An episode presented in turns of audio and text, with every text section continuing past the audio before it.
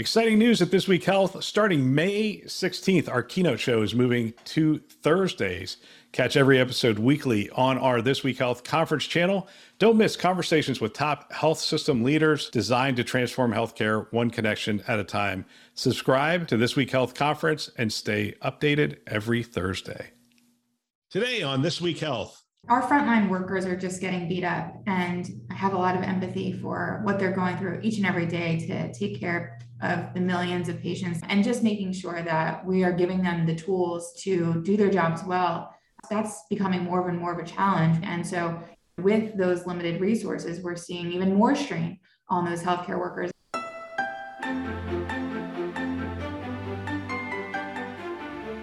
It's Newsday. My name is Bill Russell. I'm a former CIO for a 16 hospital system and creator of This Week Health, a channel dedicated to keeping health IT staff current and engaged.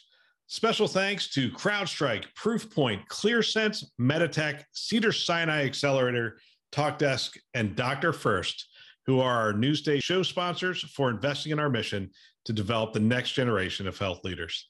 All right, here we are for another Newsday episode. And today we are joined by another Cedars-Sinai Accelerator participant. We have Maddie Pearlstein Burnett, co founder of Eternally, joining us on the show. Maddie, welcome to the show.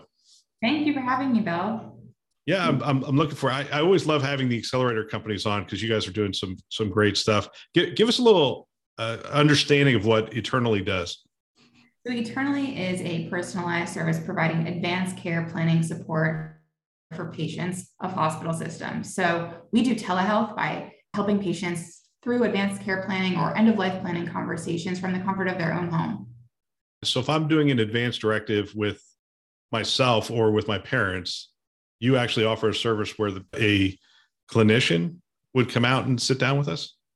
Yeah. So, what happens today is we know that doctors would love to take the time to meet with their patients and understand what are their goals of care what does meaningful life mean to them before diving into treatment but oftentimes there's not enough time or resources to make that very vulnerable conversation happen so we're outsourcing that from the health system and taking that on on behalf of that physician to make sure that the patient has the time and space and emotional capacity to continue that conversation as they choose. And by pairing that patient with one of Eternally's clinicians, they're actually getting great guidance in terms of what actually happens. What does it mean for you? And what does it mean for your family? How are they impacted by those decisions?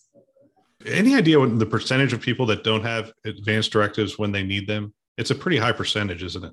Yeah. So, what's fascinating is in polls, across America, about a third of patients say that they do have an advanced directive. But when it comes down to it, and you actually look to see when these decisions are recorded within the medical records of a health system, around 3% of patients actually have those decisions uploaded into their medical records. So that's where Eternally also helps health systems with closing the gap not only are we helping their patients have these conversations, but we're also informing those physicians and those care teams of what those decisions were so that it's actionable in the event of an emergency.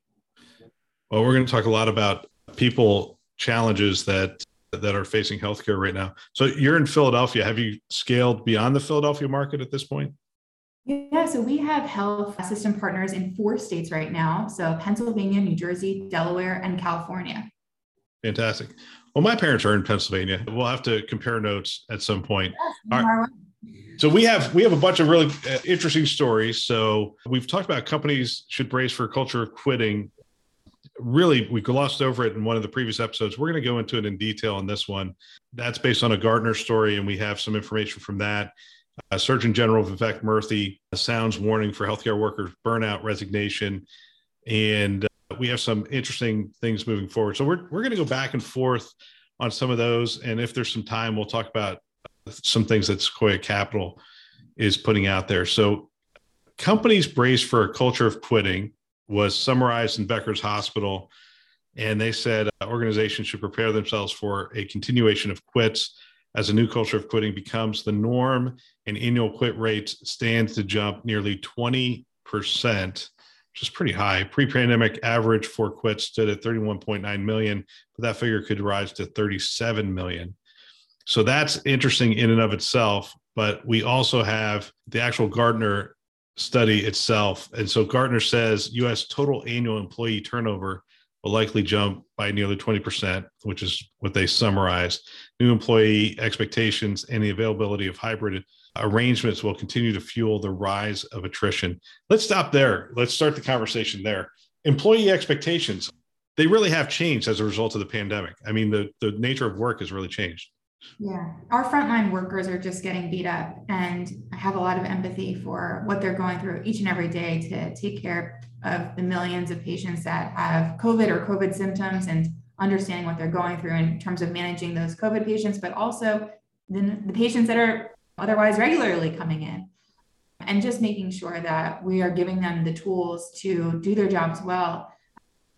That's that's becoming more and more of a challenge with resources stepping back and saying, is this something that I really want to continue with under these circumstances? It's been challenging. And so with those limited resources, we're seeing even more strain on those healthcare workers and even more challenges arise based on those inconsistencies with matching resources, schedules, and competencies. As we look at this, I, have said on this show and, and a couple other venues now, I've said we will have a nursing shortage for the next 30 years. Mm-hmm. And part of it is they now have options. Right before you were a nurse, you were a nurse. This is what you did. You were either a traveling nurse you did home health or you were in a, a, health system there, there wasn't a lot of options but one of the options now is they could go work for eternally and, and help people put together advanced directives. And that's not a slight. I mean that's that's a phenomenal option for them. They have options and you're just one of many. We need nurses to go into clinical informatics. We need them to go into data science. We need them and they're looking at it going you know what? That's that is more in line with the lifestyle i want the the flexibility I'm looking for in a work arrangement. And maybe they don't have to, maybe they just are tired of dealing with potentially ornery parent or uh, ornery patients or ornery family members of patients who aren't happy with the care they're receiving at the health system. So they're they have options that they they didn't have before, and they're looking for that flexibility and maybe a little different lifestyle, and that's that's a good thing for, for them, right? We're happy for them. They're getting those options, but it, it is creating some real shortages and challenges for healthcare delivery. That's right. When we're thinking about patients that are going through something scary or traumatic, or even patients that are aging and need to start thinking about what type of care do I want in the event of an emergency, we know that those patients aren't being met with the same resources, the time that they might need to consider all their options because of the limited resources, they might be jumping to treatment or they might be going to the next step without taking that step back with the resources that they might have typically been given. And that's really where Eternally shines as an intervention in partnership with health systems. We've gotten thousands of applicants from nurses around the country. Based on what you've said, they are really looking for that fit, both with their schedule, maybe it's families, and being able to continue to provide their clinical expertise, but from the comfort of their own home. So when we talk about how do we make sure that we're scaling appropriately and we're evaluating the nurse applications that we've received, um, number one, it's it's not only evaluating their clinical experience, maybe it's their schooling and actual practice of, of medicine, but it's also about the emotional intelligence that they're able to convey over the phone or over a screen. Because end of life planning is hard, we need there to be compassion, empathy, and really a passionate caregiver that can connect with a patient while they're trying to absorb all these different scenarios that they and their families might go through in the future. And what does that mean to them? And, and how do we make sure that they feel comfortable with those decisions? Well, we're providing a lot of education. And oftentimes, this is the patient's very first time hearing any of these terms uh, and what an end of life or what a meaningful life might mean to them. And that's why it's important that our clinicians are there to provide that very uh, first conversation, that first step into understanding what this medical treatment might feel like. Yeah, it's it's interesting as you talk about what you're looking for, and nurses are so good at that. That's the reason they got into healthcare. I read Vivek Murthy's what do they call it? Advisory sounds warning on healthcare worker burnout and resignation. And essentially, what he's saying is we need health systems to have that same empathy for their workers and understand that they're bringing burdens to work. They're bringing the, again the same burdens we all face. We have to care for our parents. We have to care for our, our kids. And during the pandemic, we couldn't send them to school. We had a lot of things. So they're they're bringing all those things. And then they're fighting with things at the health system. Let me see if there's two paragraphs in here specifically. Reducing the administrative burden is essential, he said, because workers' time should be spent with patients in the community and building relationships with their colleagues. Murthy cited research showing that it that isn't always the case, with one study revealing that on average, primary care workers will spend two hours a day on administrative tasks for every one hour of direct patient care. He goes on, among other recommendations, the advisor advisory suggested healthcare organizations provide all workers with living wage paid sick and family leave, rest breaks, evaluation of workloads and working hours, educational debt support, and family friendly policies, including children and care for older adults. It also advocates for adequate staffing, including surge capacity for public health emergencies. You mentioned the, the daily commute to get to the office or to get to the health system. So I think all of those things really limit our capacity to make sure that we're showing up for our, our healthcare workers and, and making sure that we have that empathy. But when you remove those barriers and make it very simple for that clinician to just do the thing that they want to do and make them feel good and shine, we're really allowing that clinician not only to excel at what they knew best, but thrive in it as well. So we're excited to be able to provide that opportunity. I get a ton of energy from our providers. They are amazing and so passionate. So it's it's really enlightened me as to what happens when you remove those barriers. All right, we'll get back to our show in just a minute. I want to tell you about the podcast that I am the most excited about right now that I am listening to as often as I possibly can. And that is the town hall show that we launched on the community channel, This Week Health Community, and it airs on Tuesdays and Thursdays. What I've done is I have uh, essentially recruited these great hosts who are coming in and they are tapping people in their networks and having conversations with them about the things that are frontline kind of stuff. So it's it's technical deep dives, it's hot button issues, it's tactical challenges, it's all the stuff that is happening right there where you live on a daily basis. We have some great hosts on this show. We have Charles Boicey, who's a, a data scientist, Craig Richardville, Lee Milligan, Reid Stephan, who are all CIOs. We have Jake Lancaster, Brett Oliver, who are CMIOs. We have Mark Weisman, who is a former CMIO and host of the CMIO podcast, and now a CIO at TidalHealth. And we also have the incomparable Sue Schade, who is fantastic. And I'm, I'm really excited about the fact that she's tapping into her network and having some great conversations as well. I'd love for you to tune into these episodes. I am learning a ton myself. You can subscribe on our community channel, This Week Health Community. You can do that on iTunes, on Spotify, on Google, on Stitcher, you name it. We're out there and you can subscribe there and start having a listen yourself. All right, let's get back to our show let me put you in a different role. I just made you the head of Penn University Health System. Congratulations on your promotion or de- demotion. I don't know. You you probably have a pretty good you know work life and balance right now.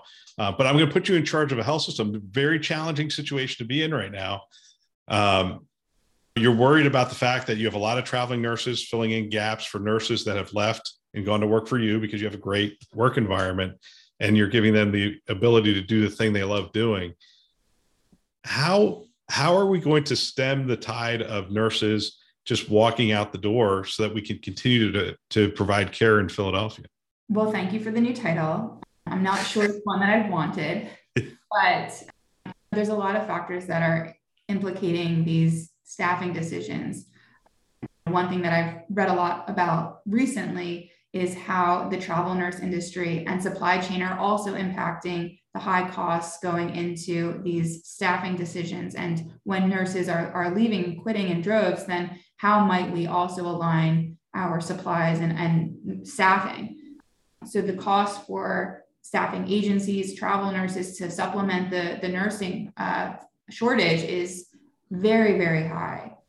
So, in order to make significant change, there needs to be a fundamental shift in the way that we treat and compensate our healthcare workers. I know that this has been making headlines in California and elsewhere, but how might we value those that are full time on staff or even part time on staff the same way we value those that are traveling to fill gaps in our health system? And I think that's a fundamental issue that needs to change based on some recent events, but you know, making sure that the physicians and clinicians, when they arrive, have the supplies that they need to do the job, because that's also part of how we value them and how they feel good about doing their job. It's not just about making sure that they have a team to rely on. It's also about how that they have the, the materials, the tools, the resources that they need to execute. So it's kind of a balance between reevaluating the compensation, but also making sure that those tools and supplies are available as well. So I might also tag my COO counterparts and other CFO counterparts to make sure that we're thinking about this more holistically in terms of bringing patient care to the forefront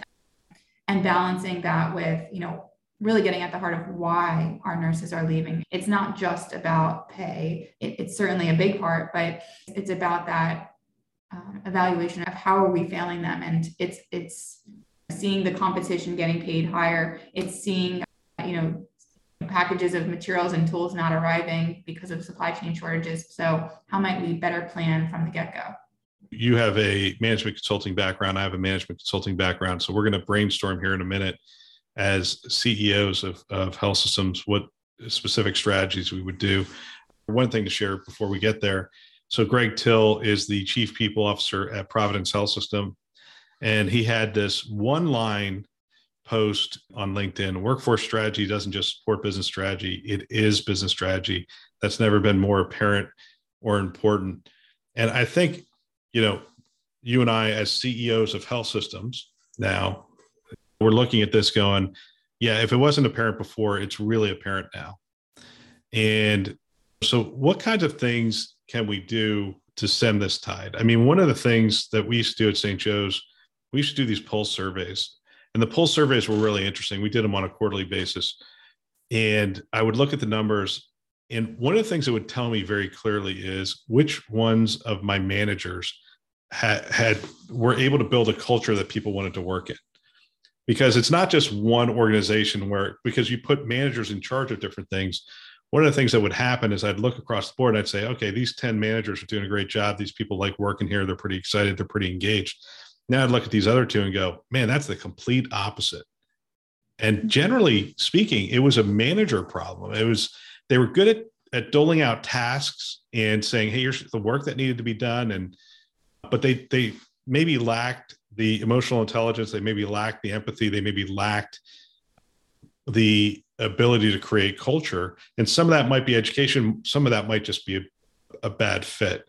And so I, I, think from a strategy standpoint, we have to be more cognizant of the people that we've put in charge of different things, especially in this environment. It's very, it's very sensitive right now. And if you don't have the right people in place, you're just going to see people leave in in droves. So that's I mean that's one of the things that we did at St. Joe's. I think that was that was helpful. As you think about the other challenges that employees have, what are what are some other things you think might be important to do?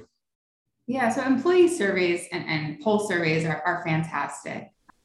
I think one of the challenges that I've seen with them in recent years is people saving all their comments for the survey. When the survey is released, I'm going to really let them know how I feel. So I, I think that culture of transparency throughout the year is what enables that culture shift to take place. And when you're doing it from the top, when you're providing transparency around the mission and values of the organization, as well as the struggles, you're going to have a culture of understanding and awareness. This is why we're doing things the way we're doing them. Maybe this is a temporary solution to the problem, but we have this ultimate goal of serving the patient first. And, and these decisions are all going to align to that. But we have to go through these tough times, whether it's due to staffing shortage or a supply shortage. these are the decisions we're making in the interim so that we can get over this hump. So I think it's really empowering leaders to communicate more transparently about these decisions, whether it's you know partnering with third parties like Eternally or with travel nursing agencies or elsewhere. Why are we doing this? It's not because we don't believe in you. It's not because we don't value you. It's because we're as a nation we're going through a tough time. It's not just us. And so when you're able to check in and provide that insight to, to managers, to line leaders, to those that design staffing schedules, it is helpful in terms of making sure that the, these team members know that they're valued and that while it's tough, everybody's going through the same thing. And that's where these decisions are being made. And that it's not intended to continue based on the values of the organization, right? This having a staffing shortage is not putting the patient first. They're not getting the treatment that they might have otherwise gotten or might get at another facility. But this is how the organization is conquering it in the short term, recognizing it's a challenging plan. So, Maddie, do you ever, your C, co-founder, CEO of an organization, do you ever take a look at Glassdoor and see the comments there? And if I were a health system CIO, should I be taking a look at that? Because that's, I mean, it's anonymous, so it's uh, it's a little easier to just say whatever you want to say. Yeah, Glassdoor is a great tool to get the pulse of the organization. I know that you can contribute as a current or former employee, and sometimes people feel a little bit safer after they've left an organization. So it could be another tool in addition to an exit interview that gives you insight of what went wrong. So I think there's always a healthy gut check from Glassdoor. It's not the only tool that I would rely on as yeah, the, the, the, the, gut check is is good. I, I, remember when I was hired in, I had no healthcare experience, and the initial reactions on on Glassdoor, if, if I had spent too many days out there, my my I, I think my confidence would have been shot. I mean, people were like, "What? This person doesn't know anything about healthcare. They've never been in healthcare." Anyway, it was that was that was pretty difficult. Let, let me give you another one. That I when we talk about having empathy for the challenges that people are bringing into work Jonathan Goldberg, executive VP and CIO for a health system. I don't know which one. I, it doesn't show me here. As of today, we are now offering a date adult daycare to our IT department. This innovative program allows staff who may need some time away from their uh, kids or a significant other wants some alone time to come to our corporate center for supervised activities or even get in some work while here just one more reason we are the workplace of choice in our region this is probably the biggest benefit i think that's going on is we are rethinking the nature of work healthcare is on site at the end of the day you're still going to have to battle the philadelphia traffic or the la traffic or chicago traffic to get to your hospital but what can we do once people get there to alleviate some of the concerns that they left at home or some of the some of the the the challenges of commuting. I mean, are we going to pay people a little bit more because they're commuting rather than flexible work, or, can we even come up with something in the way that supports clinicians' lifestyle and get more flexible with scheduling? I, I think those conversations are are happening more regularly because we're worried about this this uh, this shortage of of people, and I, I believe you know even even the uh, just most health systems most boardrooms right now are having these kind, kinds of conversations. What can we do for our employees? What can we do to make it better for them? Any other ideas sort of strike you? Access to mental health i think is another one that that people are that health systems are, are putting out there for their clinicians.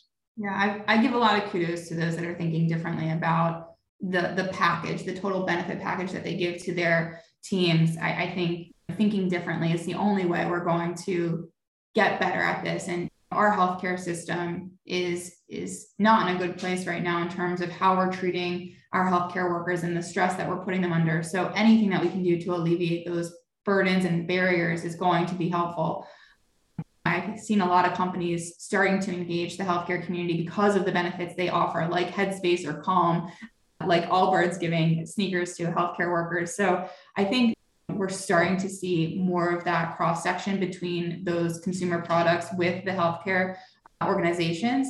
Um, and I think, yeah, while those are appreciated, it's not changing the fundamental issues at play. So I, I like the idea of creating a space, a safe space, if you will, for those that decompression period instead of going home. The amount of stress that we're putting on the caregiver in our country is absurd, and the resources are not there to support those hours that seemingly don't go accounted for. So anything that we're doing to support that additional uh, burden is, is helpful, whether that's actual hands-on resources, getting connected to financial planning services or end-of-life planning services or health, mental health services, all of those things are, are going to add up to support that additional burden people are taking on. And it's mostly women uh, that are taking on that burden, whether it's caring for their parents or their children and making sure that those hours, whatever they are, whatever they're spent doing, are, are being supported by resources that either their employer or their community is offering them. Yep. Startup, you're in four states. I assume you want to be in 50 states, and Sequoia Capital writes this. So, Sequoia Capital warns founders of longer economic downturn market is in a crucible moment. So they have a couple things in here.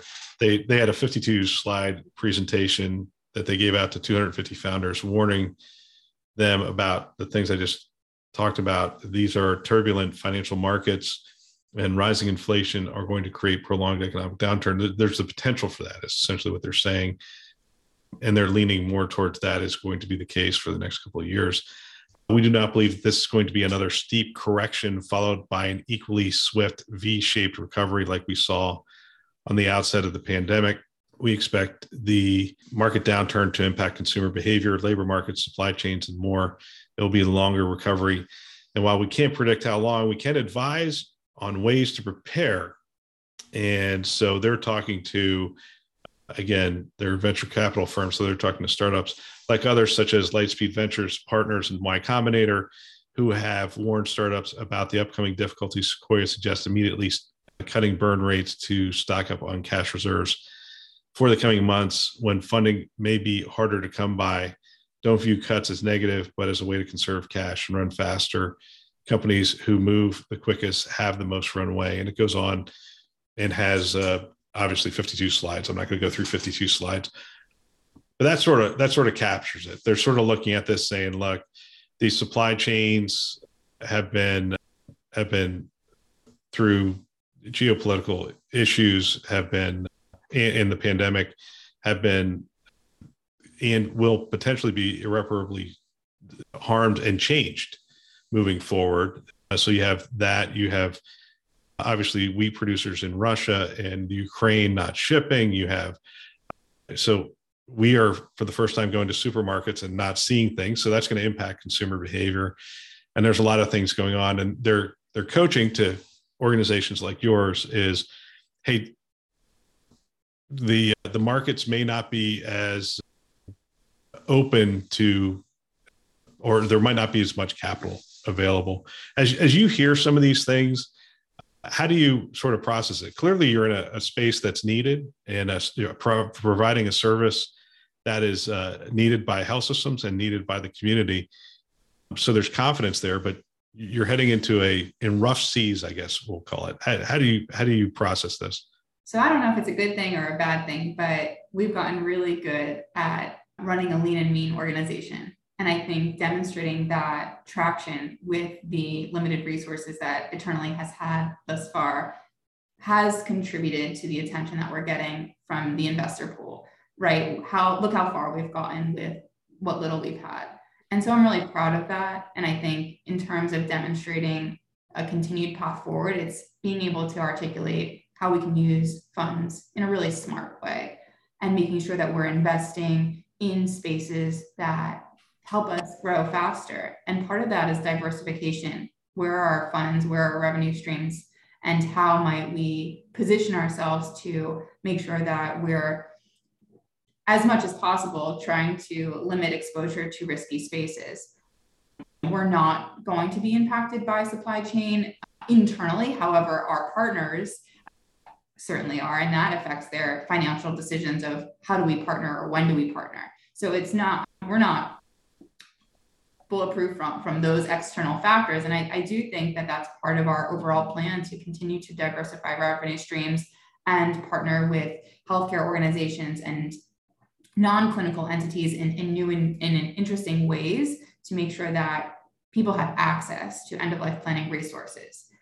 A Health and Human Services study in September of 2020 highlighted that 83% of Americans that are getting access today to advanced care planning are Caucasian. And so we know that there are so many people out there that just don't know where to start or just don't understand how important this is to make sure that you have the ability to articulate the treatment that you want, that nobody else is deciding for you. This is your decision and you're in control of your health care. And we want to help with that. So how do, how do we do that? And how do we make sure that we're scaling in the right way to, to meet millions and millions of Americans' needs? So you're, you're purpose driven.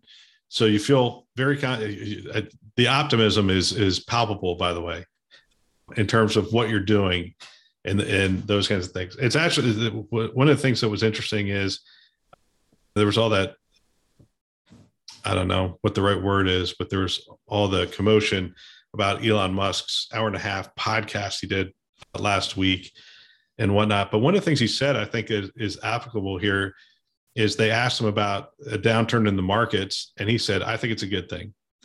And and he said, "Here's why it's a good thing. When you have uh, good markets for too long, the allocation of capital gets skewed. There's just so much money out there. It gets given to to people that shouldn't get money to do things that aren't really needed well, maybe not aren't really needed is, is a little little uh, overstating it, but that aren't the best.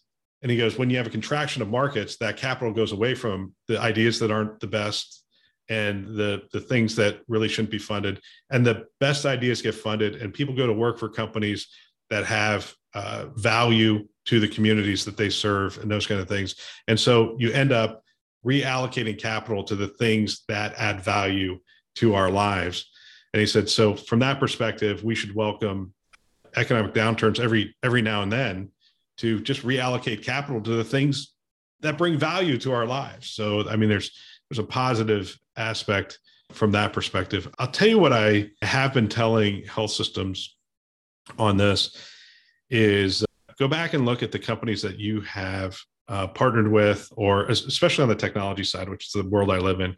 You have to be careful I mean, they have to have good sound plans entering a potential downturn. Do they have the money, or are they going to end up in a death spiral where they're getting lower valuations? They have to take money at lower valuations, and in which case they just auger themselves into the ground. Because if I buy the stuff as a CIO, implement the stuff, and then the company goes out of business, that's that's a that's the worst case scenario. And so I'm telling them anything you've done over the last five years, just look at the look at the business plan, make sure that they're solid. Anything you're looking to invest in coming up, just have the conversations. It's not that you shouldn't invest, you should continue to invest, but you need to be aware of the the the risks in the current environment that we're operating in. Yeah, really good advice. And personally, that's a tough pill to swallow, but professionally, I think you're absolutely right. And we're seeing that both in conversations with investors, but also with talent. So a lot of the shifts in the market recently, um, especially with the massive layoffs in tech, people are turning to those organizations that are more mission driven, that actually have a backbone and care about improving the world. And so we've seen that in, in who we're looking to hire and, and evaluating potential new team members.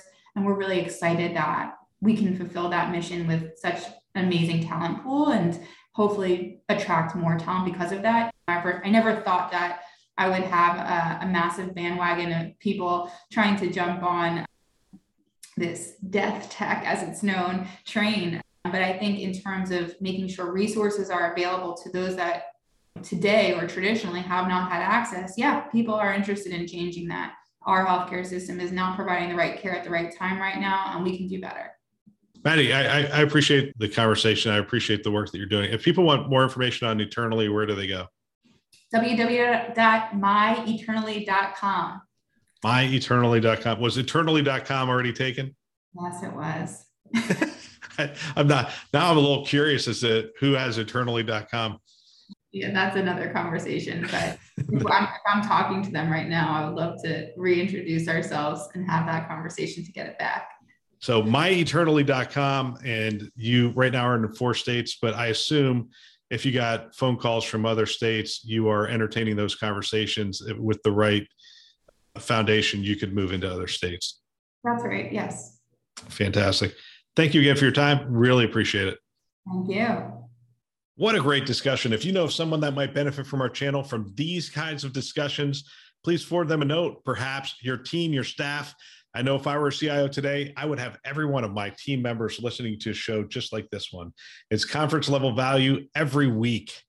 They can subscribe on our website, thisweekhealth.com. They can also subscribe wherever they listen to podcasts Apple, Google, Overcast. You get the picture. We are everywhere. Go ahead, subscribe today. We want to thank our Newsday sponsors who are investing in our mission to develop the next generation of health leaders. Those are CrowdStrike, Proofpoint, ClearSense, Meditech, Cedars-Sinai Accelerator, TalkDesk, and DrFirst. Thanks for listening. That's all for now.